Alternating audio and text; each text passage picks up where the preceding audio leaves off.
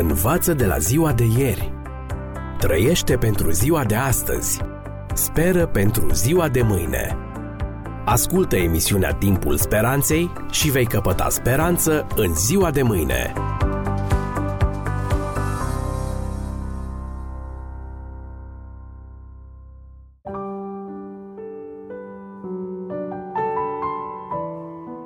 Dragi prieteni, bine v-am regăsit la o nouă ediție a emisiunii Timpul Speranței cu genericul Viață fără limite. În ediția precedentă vă spuneam că dacă acceptăm o moralitate care transcende cultura și tradiția, care nu este o născocire umană, la fel cum nu sunt nici legile care guvernează mișcările planetelor, atunci se nasc două noi întrebări. Ce este acest cod moral și care sunt urmările încălcării sale? Astăzi vom analiza prima întrebare. Poetul James Tate scria despre un angajat preocupat de faptul că noul său director, Preston Cooper, era un mare pungaș. În sinea lui se gândea cât de modest încerca să pozeze șeful său, când de fapt era măcinat de ambiție. Într-o zi acesta își vârâ capul în biroul angajatului său și îi ținu un discurs cu privire la cât de bine se descurca el muncitorul și la cât de mult crescuseră vânzările pe toate piețele din țară. Apoi directorul îl anunță. Îmi miroase a primă salarială consistentă pentru tine, Morty.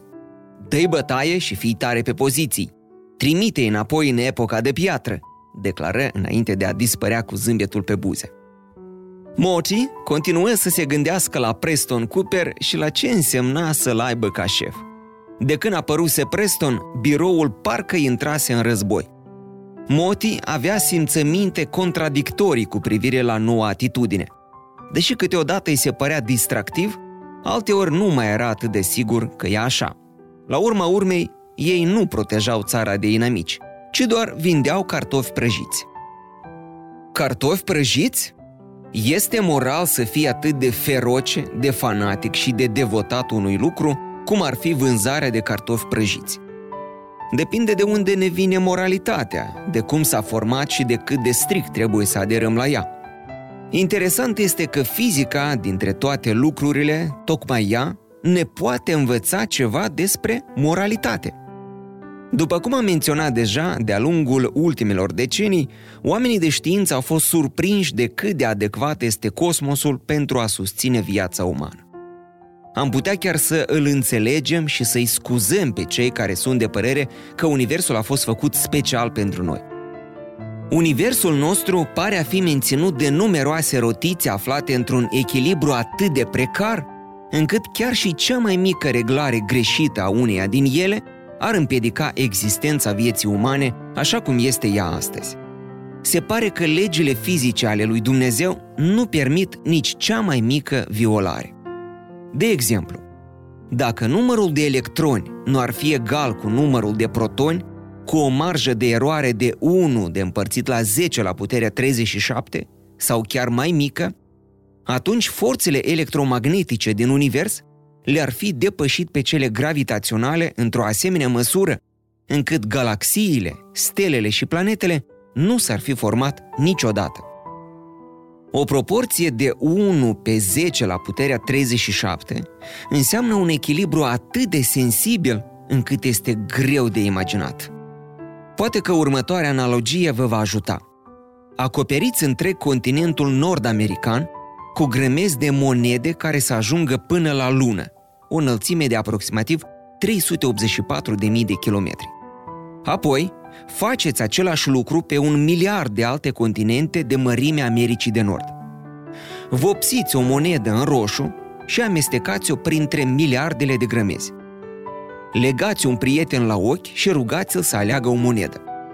Șansele ca el să o aleagă pe cea roșie sunt de 1 pe 10 la puterea 37.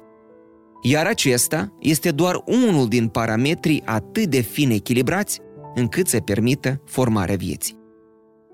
Mai există și alte echilibre la fel de delicate ca acesta, cu deviații maxime și mai necruțătoare decât cea de mai sus, de 1 pe 10 la puterea 40 sau de 1 pe 10 la puterea 60. relații ce presupun o precizie care depășește cu mult orice ar îndrăzni să viseze știința omenească. Oricât de mult ar indica aceste echilibre fine spre un proiect și spre un proiectant, ele ar putea sugera și altceva. După cum am văzut, suntem aparent sub domnia unei moralități transcendente, nu de sorginte omenească. Altfel, nu ar fi nimic rău în a ucide copiii roșcați dacă toată lumea ar fi de acord. Pentru că simțim totuși că acest lucru ar fi greșit, indiferent câtă lume l-ar aproba, înseamnă că moralitatea și are originea în altă parte, nu în noi. Dat fiind că este puțin probabil, dacă nu imposibil, ca această moralitate să se fi născut din simple reacții chimice și mai ales din unele accidentale, cealaltă sursă evidentă este Dumnezeu. O divinitate care, după cum a pus niște legi fizice la baza Universului, l-a înzestrat și cu legi morale. Dacă aceste legi există cu adevărat, atunci ce paralele ar putea exista între ele și ceea ce observăm în natură? Ordinea din natură, spunea teologul german Paul Tillich, este analogă cu cea a legii morale. Analogă? În ce fel? Să presupunem, de exemplu, că legile morale ale lui Dumnezeu ar fi la fel de precise și de fine echilibrate ca legile fizice. Gândiți-vă că o astfel de moralitate transcendentă ar fi la fel de fermă și de intolerantă față de abatere sau încălcare ca și constantele fizice menționate mai sus.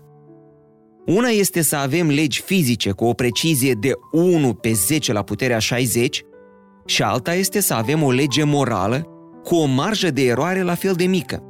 Ați putea să vă imaginați o astfel de situație? Sfânta Scriptură învață însă ce simțim și noi, că există o lege morală transcendentă care este mai presus de legile omenești.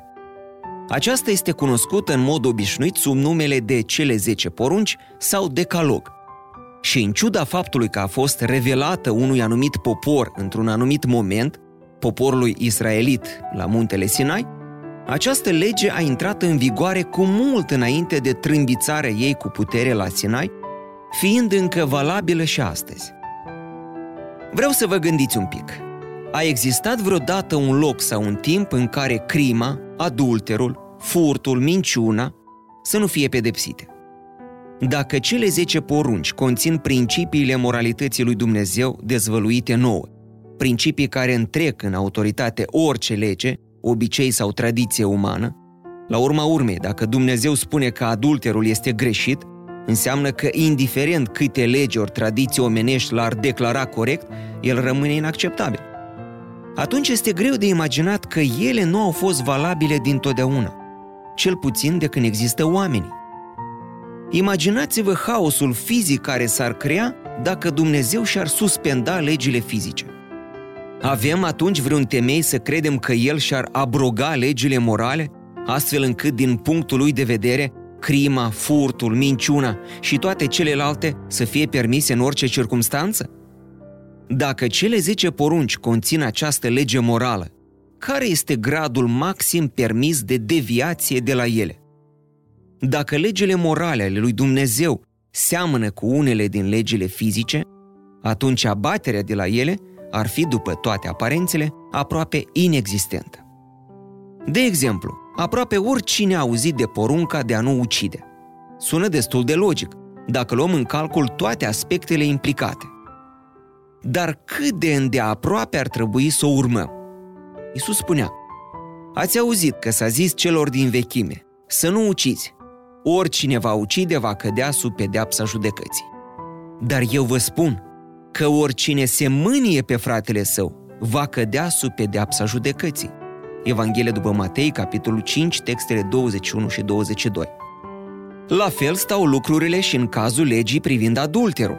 Iisus spunea, Ați auzit că s-a zis celor din vechime să nu prea curvești. Dar eu vă spun că oricine se uită la o femeie ca să o poftească, a și prea curvit cu ea în inima lui. Evanghelia după Matei 5 cu 27 și 28. Cu toate că nu putem compara o proporție de genul adulter, pofta de inimă, cu cea de 1 pe 10 la puterea 60, principiul totuși există. legea morală a lui Dumnezeu nu permite să fie încălcată, după cum nici legile fizice nu permit acest lucru. Și atunci, ce ne facem, stimați prieteni? Dat fiind că noi suntem obișnuiți să furăm totul, de la găleata vecinului până la nevasta lui. Și nu putem trăi împreună decât, după cum scria francezul Jean-Jacques Rousseau, împiedicându-ne, subminându-ne, înșelându-ne, trădându-ne și distrugându-ne unul pe altul. Toate astea ne-ar condamna fără doar și poate, nu-i așa? Și de aceea, tocmai de aceea, avem nevoie de răscumpărare. Învață de la ziua de ieri. Trăiește pentru ziua de astăzi. Speră pentru ziua de mâine. Ascultă emisiunea Timpul Speranței și vei căpăta speranță în ziua de mâine.